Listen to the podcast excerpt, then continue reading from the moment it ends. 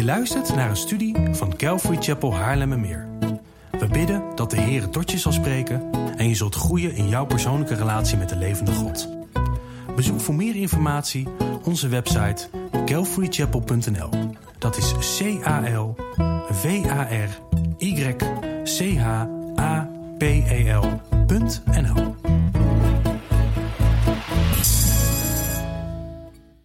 Nou goed, ehm, afgelopen zondag hebben we het hele Bijbelboek Habakkuk met elkaar doorgenomen.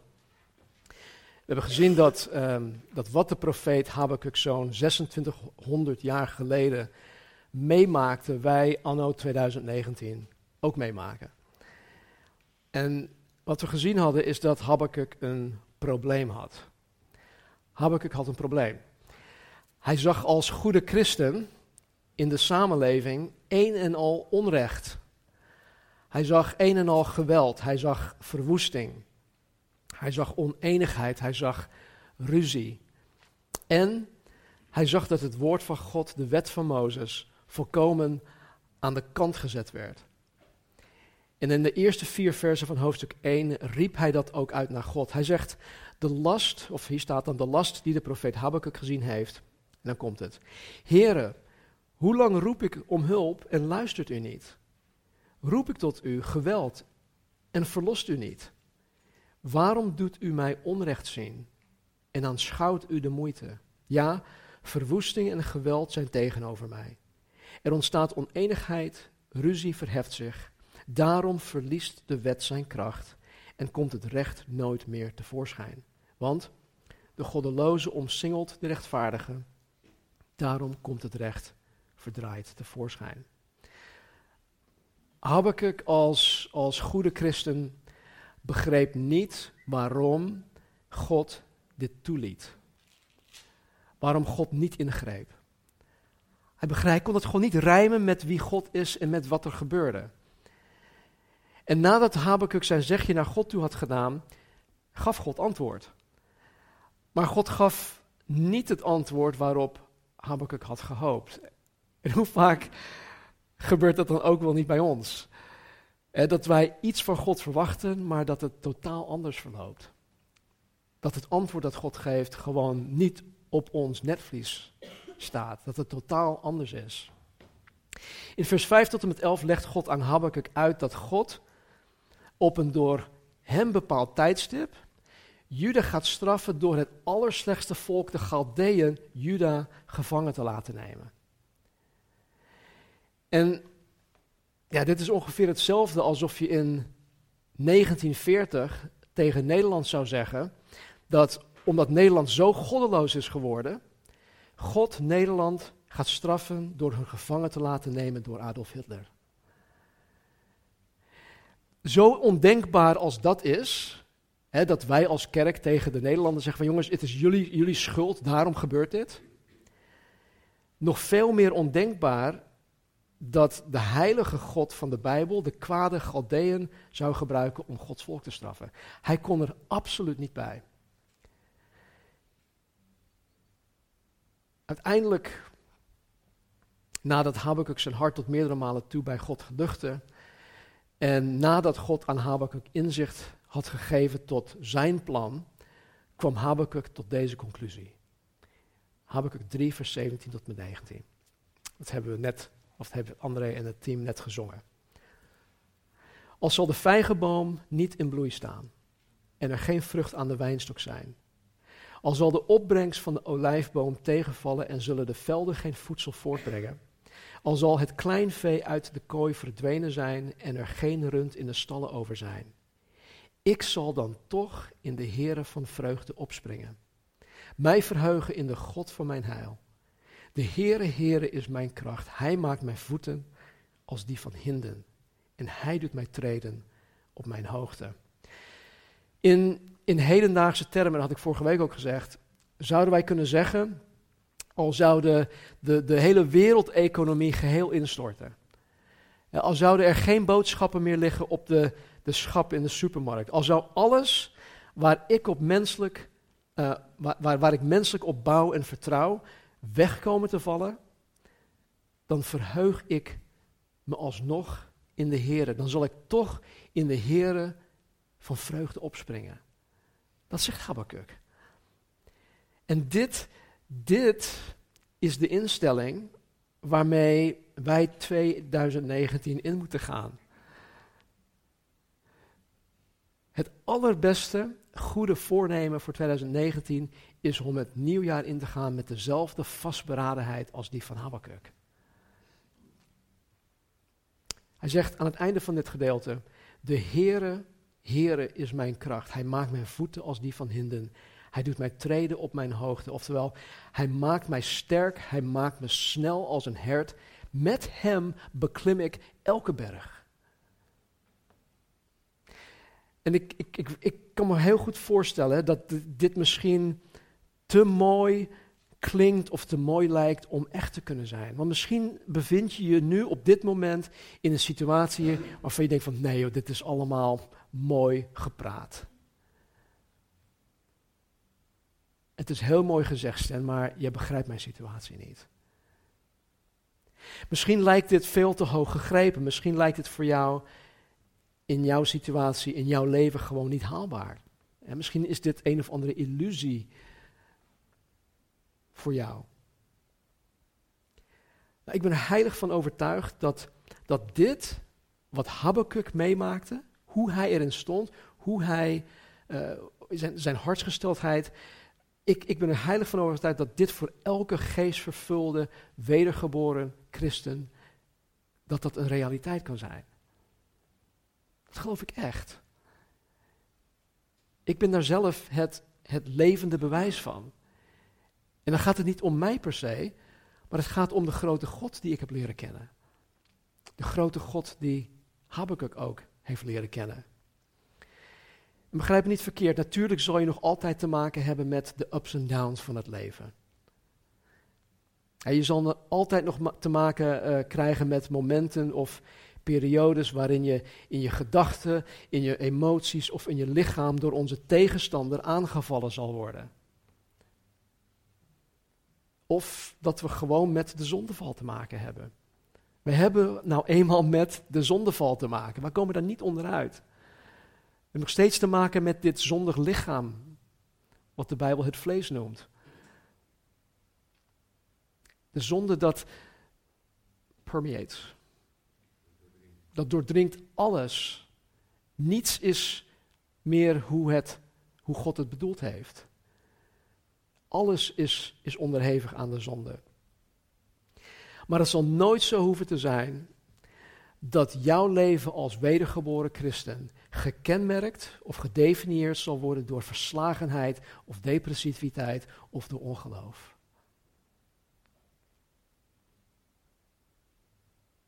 Het kan zijn dat je misschien momenten of periodes in je leven dit meemaakt. Als je de psalmen leest, dan zie je ook dat koning David ook door dit soort dingen heen ging. Job was er ook nog eentje. De apostel Paulus, die, die, die, die schreef ook zelf dat hij, hij wilde gewoon liever dood dan door het leven gaan hoe hij door het leven moest gaan. Weet je, dus er zijn altijd, er zullen altijd momenten zijn in ons leven waarin wij wel verslagen of depri of met ongeloof te maken zullen krijgen. En vanmorgen wil ik slechts één handvat geven. Eén handvat om op God te alle tijden te kunnen vertrouwen. Al denk je, joh, mijn, mijn leven slaat nergens op. God is bij machten om jou daarin te helpen. En niet alleen als alles tegenzit, maar gewoon voor altijd. Voor, voor elk moment van je dagelijks leven. Ik weet niet hoe het bij jullie zit, maar ik heb God elk moment van mijn leven nodig.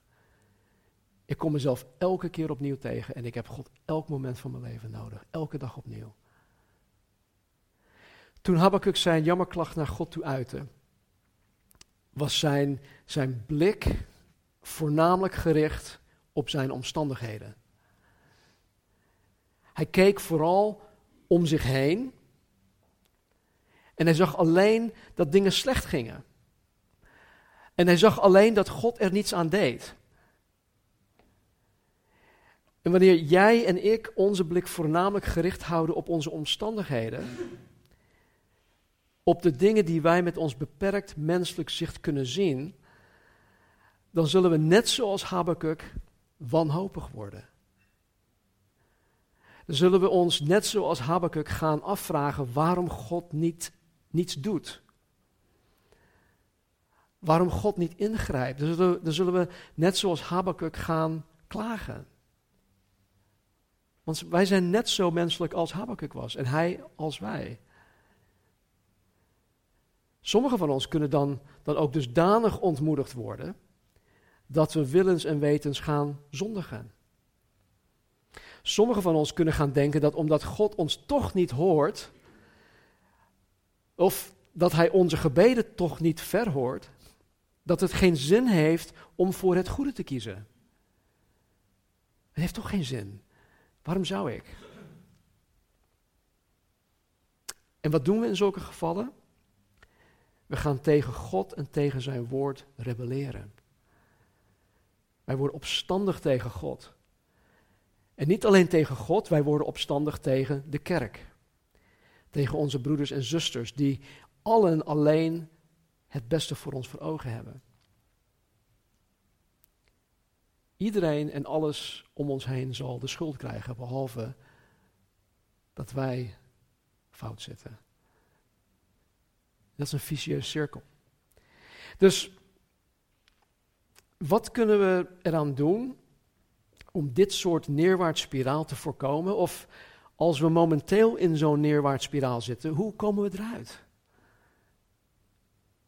Weet je als, je, als je er middenin zit, is het zo ontzettend moeilijk.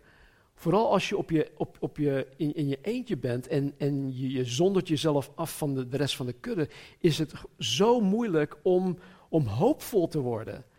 Om überhaupt te denken van, joh, er is een weg, er is een, een mogelijkheid om hieruit te komen. Je ziet het gewoon niet.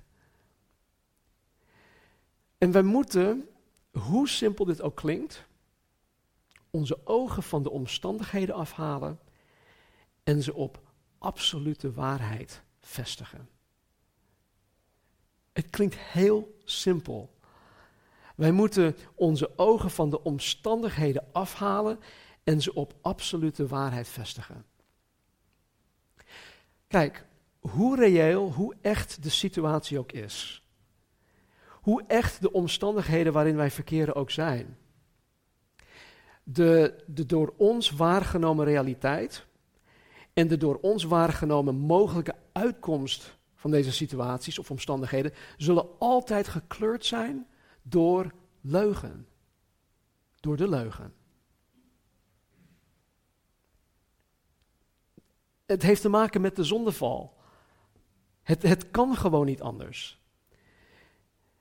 Bijvoorbeeld, stel dat je in een situatie zit waarin je er, er zelf gewoon stellig van overtuigd bent dat God jou, om welke reden dan ook, niet kan helpen. Ik heb gesprekken met mensen. En mensen zeggen gewoon keihard: Nee, God kan mij echt niet helpen. Het is onmogelijk. Als, als jij zo denkt, dan is de door jou waargenomen realiteit en de door jou waargenomen mogelijke uitkomst van deze situatie niet gebaseerd op absolute waarheid, maar op de leugen. Want de Bijbel leert ons dat bij God alles mogelijk is. Ook leert de Bijbel ons dat alle dingen mogelijk zijn voor wie gelooft. En dan is het niet zo, oh ik geloof, ik geloof, ik geloof, ik geloof. Nee. In wie geloof je? Op wie stel jij jouw vertrouwen? Dus de vraag is dan, ja, wie of wat geloof je? Geloof je in wat je zintuigen waarnemen of geloof je het eeuwige woord van God dat absolute waarheid is? De wereld gelooft niet in absolute waarheid. Humanisme is er helemaal van af, afgekomen. En, en de hele seculiere wereld om ons heen gelooft niet in absolute waarheid. Ze zeggen, wat, wat, wat voor jou waar is, hoeft niet per se mijn waarheid te zijn, maar ik laat jou in je waarde en dat is prima. even goede vrienden. Wie bepaalt wat waar is dan? Kijk, je zintuigen en je verstand zeggen tegen jou dat jij de uitzondering bent. En dat God jou niet kan helpen.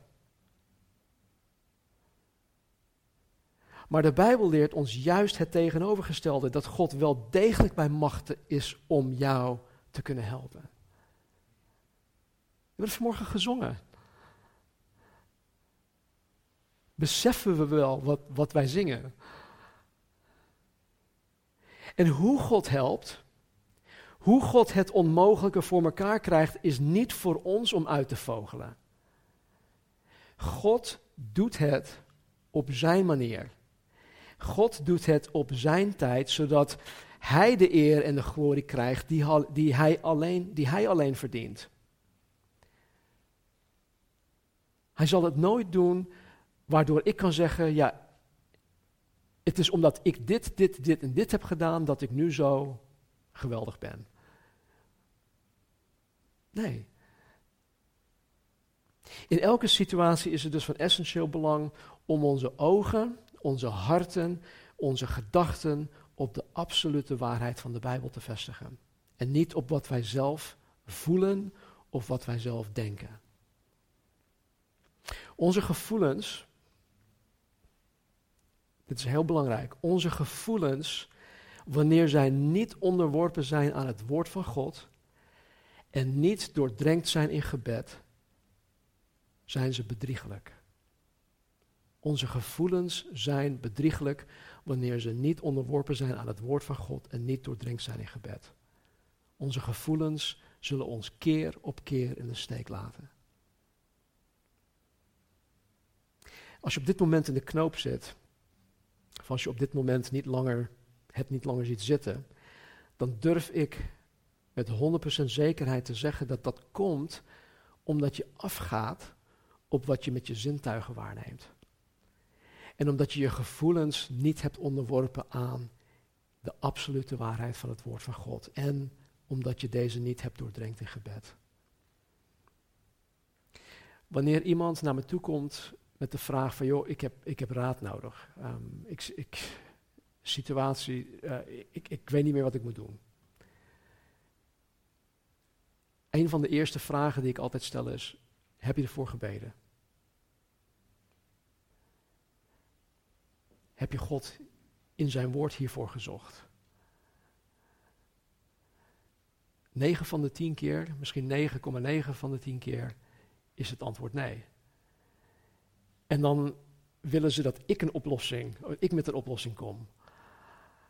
Nou, als, dat, als, als het geen ja, um, geval van, van, van ja, leven of dood is, dan stuur ik ze altijd naar huis. Ga eerst een maand lang bidden hiervoor. Ga eerst je Bijbel lezen, geef ik wat huiswerkopdrachten mee. En negen van de tien keer lost God het op. Onze zintuigen, onze gevoelens, die zijn bedrieglijk. Kijk, de vraag dat ik eerder stelde was dit. Wat kunnen wij eraan doen om dit soort neerwaartsspiraal te voorkomen? Of als je momenteel in zo'n neerwaartsspiraal zit, hoe kom je eruit? Mijn antwoord op de vraag is, wij moeten, wij moeten, hoe simpel dit ook klinkt, onze ogen van de omstandigheden afhalen en ze op absolute waarheid vestigen. Nou, hoe doe je dat? Ook het antwoord op deze vraag, het, hoe doe je dat, lijkt voor sommigen van ons veel te simpel. Maar ondanks dat het, het enerzijds inderdaad erg eenvoudig is, is het anderzijds het moeilijkste dat er is, omdat wij onszelf en God altijd in de weg staan. Hierin. Ook speelt onze tegenstander de duivel hierin een, een tegenwerkende rol.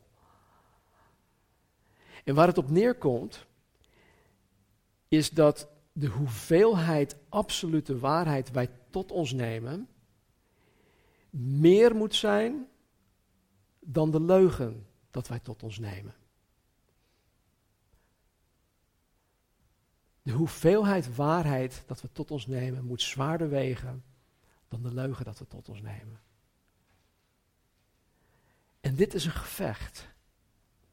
Want wij worden vanaf het moment dat we wakker worden tot op het moment dat wij gaan slapen, worden wij van alle kanten bekogeld met de leugen. En dit is geen, uh, hoe zeg je dat, conspiracy of zo, maar het is gewoon waar. Lees de woorden van Jezus in, in Johannes hoofdstuk 8, vers 44. Hij spreekt tegen de religieuze mensen. Hij zegt: Jullie zijn vanuit jullie vader, de duivel. Want hij is een leugenaar vanaf het begin. Hij kent de waarheid niet. Hij, hij, kan geen, geen woordje waarheid vertellen, want hij kent alleen maar de leugen. De Bijbel leert ook dat de hele wereld, het hele wereldsysteem onder het gezag van deze leugenaar ligt. Dus we worden vanaf het moment dat wij wakker worden tot op het moment dat we slapen gewoon overdonderd met leugens. Dus het is een gevecht om waarheid tot ons te nemen. Het gaat niet vanzelf. Bijvoorbeeld als je het nieuws bekijkt, als je het nieuws beluistert of leest en dan ook nog gelooft wat de media je voorhoudt, dan zou je gewoon helemaal depri kunnen worden. Ik moet het, gewoon, ik moet het vaak gewoon uitzetten. En dan niet omdat de situaties die er geschetst worden niet echt zijn, maar eerder om de eventuele gevolgen van die situaties. Als je bijvoorbeeld op Prinsjesdag te horen krijgt dat je zorgpremies omhoog gaan of dat de pensioenleeftijd omhoog gaat, dan zijn dat simpelweg feiten die genoemd worden. Het is echt, het is realiteit. Ik snap dat. Maar de conclusies die door de media getrokken worden, of die je voor jezelf trekt, die zijn gewoon niet positief. Of, of staan jullie op te springen van, jee, jee, ik moet meer gaan betalen. Ik moet langer gaan werken. Nee, natuurlijk niet.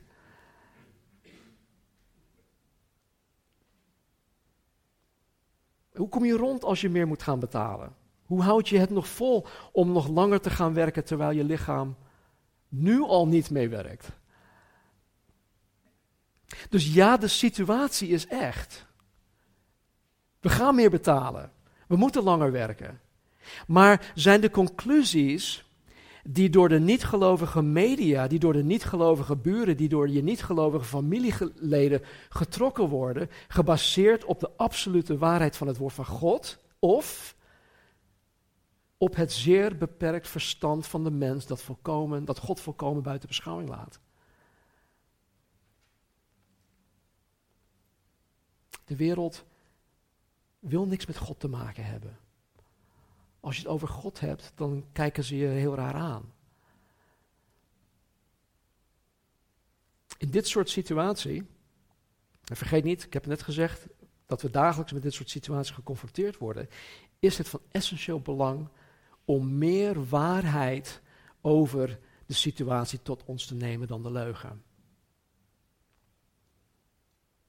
En hoe wij dat doen, is door naar de weg, de waarheid en het leven te kijken. Onze ogen moeten gericht worden op de waarheid. Hebreeën 12 vers 2 moedigt ons aan om onze ogen gefixeerd te houden. Gefixeerd te houden. Dus niet onze ogen niet eraf van halen, maar echt gefixeerd te houden op Jezus Christus, de leidsman, dat wil zeggen degene die ons leidt en de voleinder van het geloof. Toen onze kinderen nog jong waren, toen uh, gingen we met z'n allen op stap, we waren met z'n zessen. En ik telde altijd kopjes. Uh, overal waar we naartoe gingen ik was altijd aan het tellen. Zijn we compleet, ja of nee? En dat was mijn taak. Maar de taak van hun was, je moet op mij letten. Ik, ik was niet zo dat we altijd onze handen, uh, dat ik altijd hun handen vasthield of zo. Maar als we gewoon losliepen, nee, jij moet naar mij kijken. Je moet me niet uit het oog verliezen. En ze deden dat, want ze zijn er nog steeds. nee, maar weet je, dus wij moeten onze ogen gefixeerd houden op Jezus Christus, de leidsman en voleinder van het geloof. Jezus zei in Johannes 14:6: Ik ben de weg, de waarheid en het leven. Niemand komt tot de Vader dan door mij. In Johannes 1, vers 17 zegt de, de schrijver Johannes: De wet is door Mozes gegeven. De genade en de waarheid zijn er door Jezus Christus gekomen. In Efeze 4, vers 21 uit de Willybrood vertaling staat: Want u hebt van hem gehoord en u bent in hem onderricht naar de waarheid die in Jezus is. Ik haal deze schriftgedeelte aan omdat ze duidelijk aangeven dat de absolute waarheid van God alleen in Jezus Christus te vinden is. En daarom worden wij herhaaldelijk aangespoord om onze blik op Jezus gericht te houden, om Hem na te volgen, om Hem te gehoorzamen, om Hem met heel ons hart, ziel, kracht en verstand lief te hebben. Het draait om Hem. Maar omdat Jezus er niet in levende lijven op aarde is, kunnen wij onze fysieke ogen natuurlijk niet op Hem richten. Maar daarvoor heeft God ons een andere manier gegeven. In het hoge priestelijke gebed van Jezus in Johannes hoofdstuk 17 zegt Jezus tot God de Vader in vers 17. Hij spreekt hier over zijn discipelen, over ons. Hij zegt, heilig hen. Met andere woorden, heilig betekent, zet hun apart voor uw doel en maak hen meer zoals Jezus Christus. Heilig hen door uw waarheid. En dan zegt hij dit, uw woord is waarheid. Uw woord is waarheid. Dus Jezus, die zelf de waarheid is, zegt dat het woord van God de Bijbel waarheid is. En dit betekent simpelweg voor jou en voor mij dat als wij in de praktijk meer absolute waarheid tot ons willen nemen, meer waarheid dan leugen, dan moeten wij ons de waarheden over wie God is en waartoe Hij in staat is eigen maken. Hoe je het ook went of keert, je komt er als christen niet onderuit om je Bijbel niet te gaan leren kennen. Ik weet het, ik zeg het elke zondag. Casper zegt het ook. Je komt er niet onderuit. Ja, maar ik ben geen goede lezer, zegt iemand. Ik kan niet zo goed lezen. Oké. Tegenwoordig zijn er audiobijbels beschikbaar. Zelfs gratis online. Als je de YouVersion app hebt op je device, dan kan je zelfs de herziene statenvertaling kan je op dat, dat speakertje klikken en dan leest een, iemand met een vrouwelijke stem dat gewoon voor.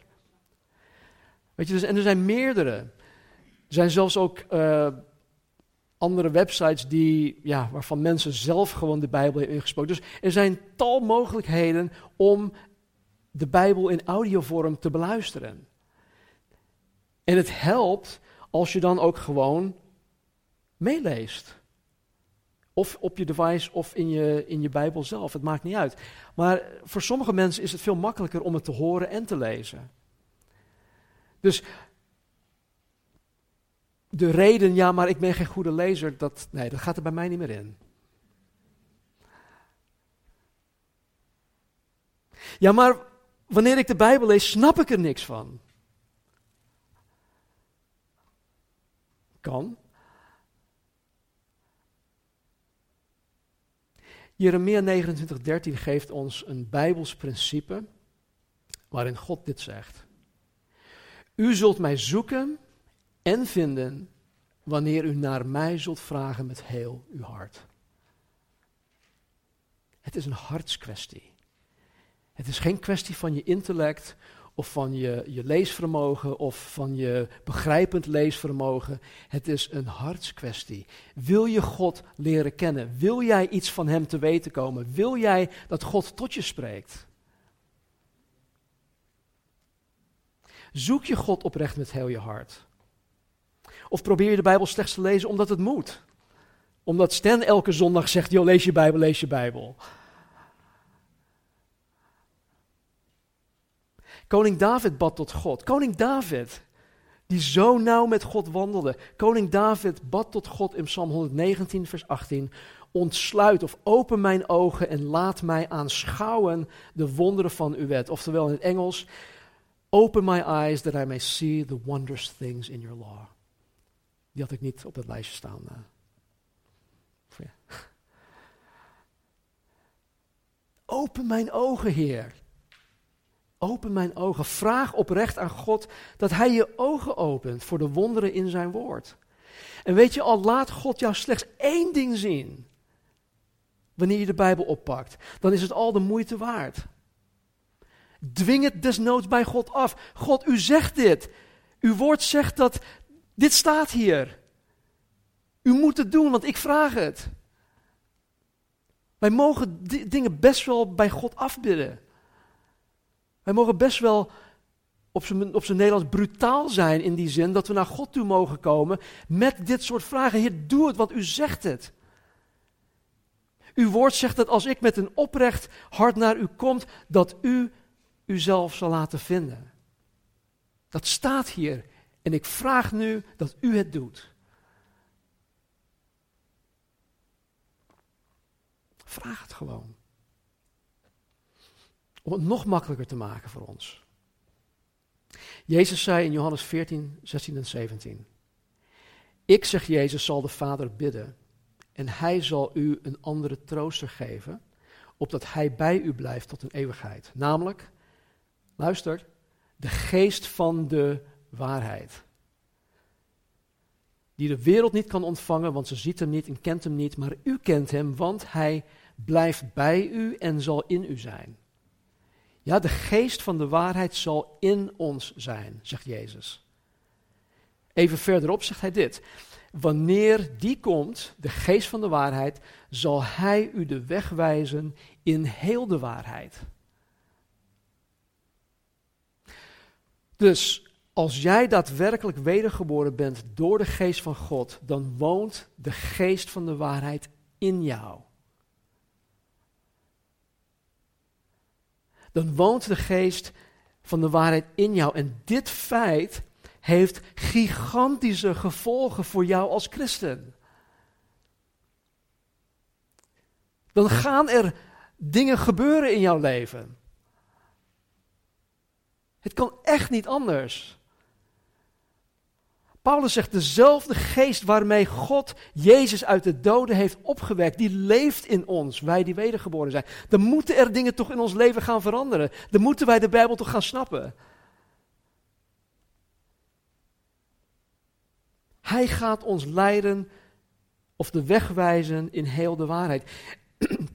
Het kan dus nooit zo zijn dat wanneer jij als christen jezelf aan God onderwerpt, wanneer je God oprecht zoekt, wanneer je Hem naar eer en geweten gehoorzaamt, dat de waarheid van de Bijbel je ontgaat.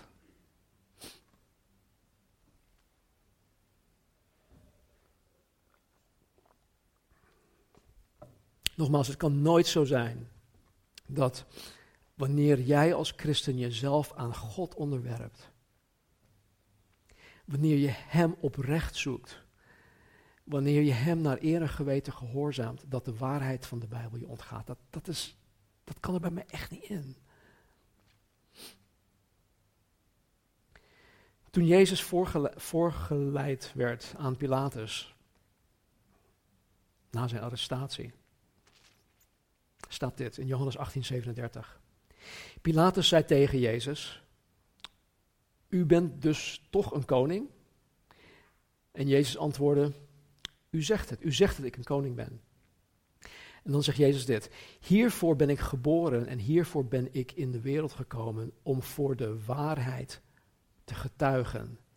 En iedereen die uit de waarheid is, geeft aan mijn stem gehoor. Jezus zegt hier dat iedereen die wedergeboren is, zijn stem kan horen, zijn stem kan onderscheiden. En dan niet per se een, een, een hoorbare stem, maar de stem van Jezus, de stem van God, in het woord van God, de Bijbel. En weet je, ik, ik heb zoiets. Als je de Bijbel leest en het niet snapt, probeer het dan op een andere manier. Maar vraag het vooral aan God.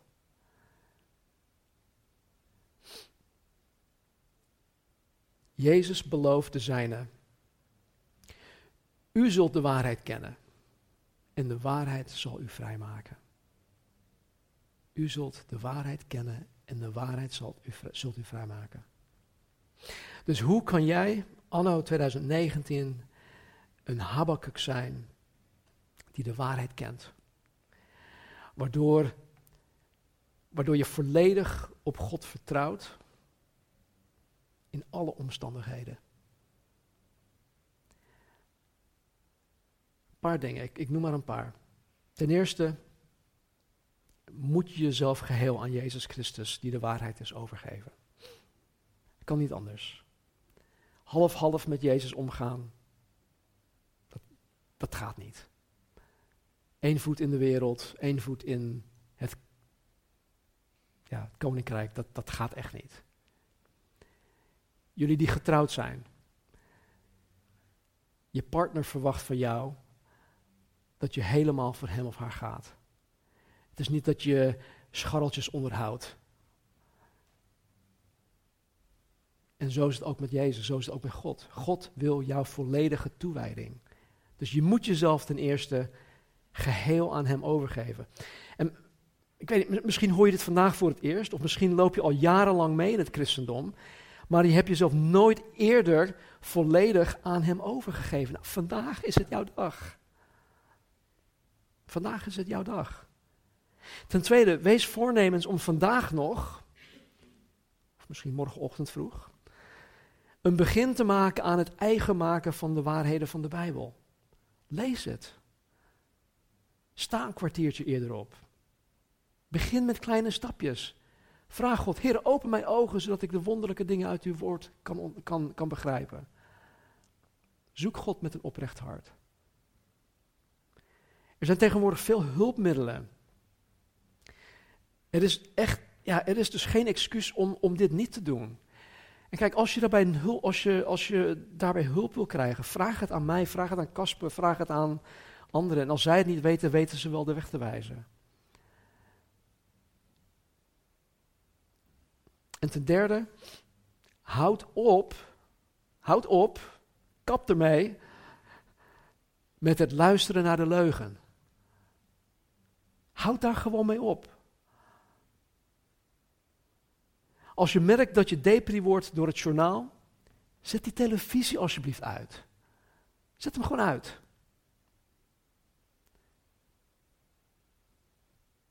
Verwijder gewoon alle dingen, alle media, alle devices waardoor je blootgesteld wordt aan de leugen.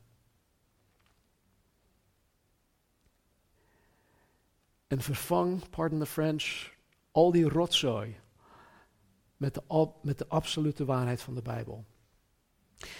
Al is het één waarheid per dag. En ik weet dat als je God ernstig zoekt, dan zal je meer krijgen. Maar al is het maar één waarheid per dag. Lees je Bijbel, bid elke dag dat je groeien mag. Vraag je. Wat is meer belangrijk voor jou als wedergeboren christen? Bijbel lezen of bidden? Ja. Wat is meer belangrijk? Inademen of uitademen? Allebei. Ze zijn allebei even belangrijk. Wij ademen in. Wij lezen de Bijbel. Wij ademen uit. Wij loven, prijzen God. Wij praten met God. Allebei zijn nodig. Allebei zijn nodig. Dus ja. Vader God, dank u wel dat u zo geweldig goed bent voor ons. Dank u wel dat u het voorbeeld van Habakkuk heeft gegeven. Vader, om ons hierin te instrueren, om ons te leren, om ons op te voeden, Heer, in gerechtigheid. Om ons te laten zien hoe wij ook zoals een Habakuk kunnen zijn. Die ondanks alle ellende om zich heen, Heere, gewoon standvastig en sterk kunnen staan op de rots, Jezus Christus en uw woord. Help ons, Heer, vanaf dit moment om onszelf geheel aan u over te geven. Help ons, Vader, alstublieft ook om, om voor te nemen dat wij vanaf dit moment u echt serieus gaan nemen. En dat wij ook echt serieus met uw woord om zullen gaan. Doordring ons van het feit dat wij dagelijks bekogeld worden met leugens. En dat wij ervoor moeten strijden, heren, om de waarheid tot ons te nemen. En dat we aan het eind van de dag gewoon meer waarheid tot ons genomen hebben dan leugen. Help ons om dat te doen. Heer, de christen zijn is niet voor de lafhartigen. Het is niet voor de, de watjes, heren van de wereld. We moeten juist ruggengraat hebben.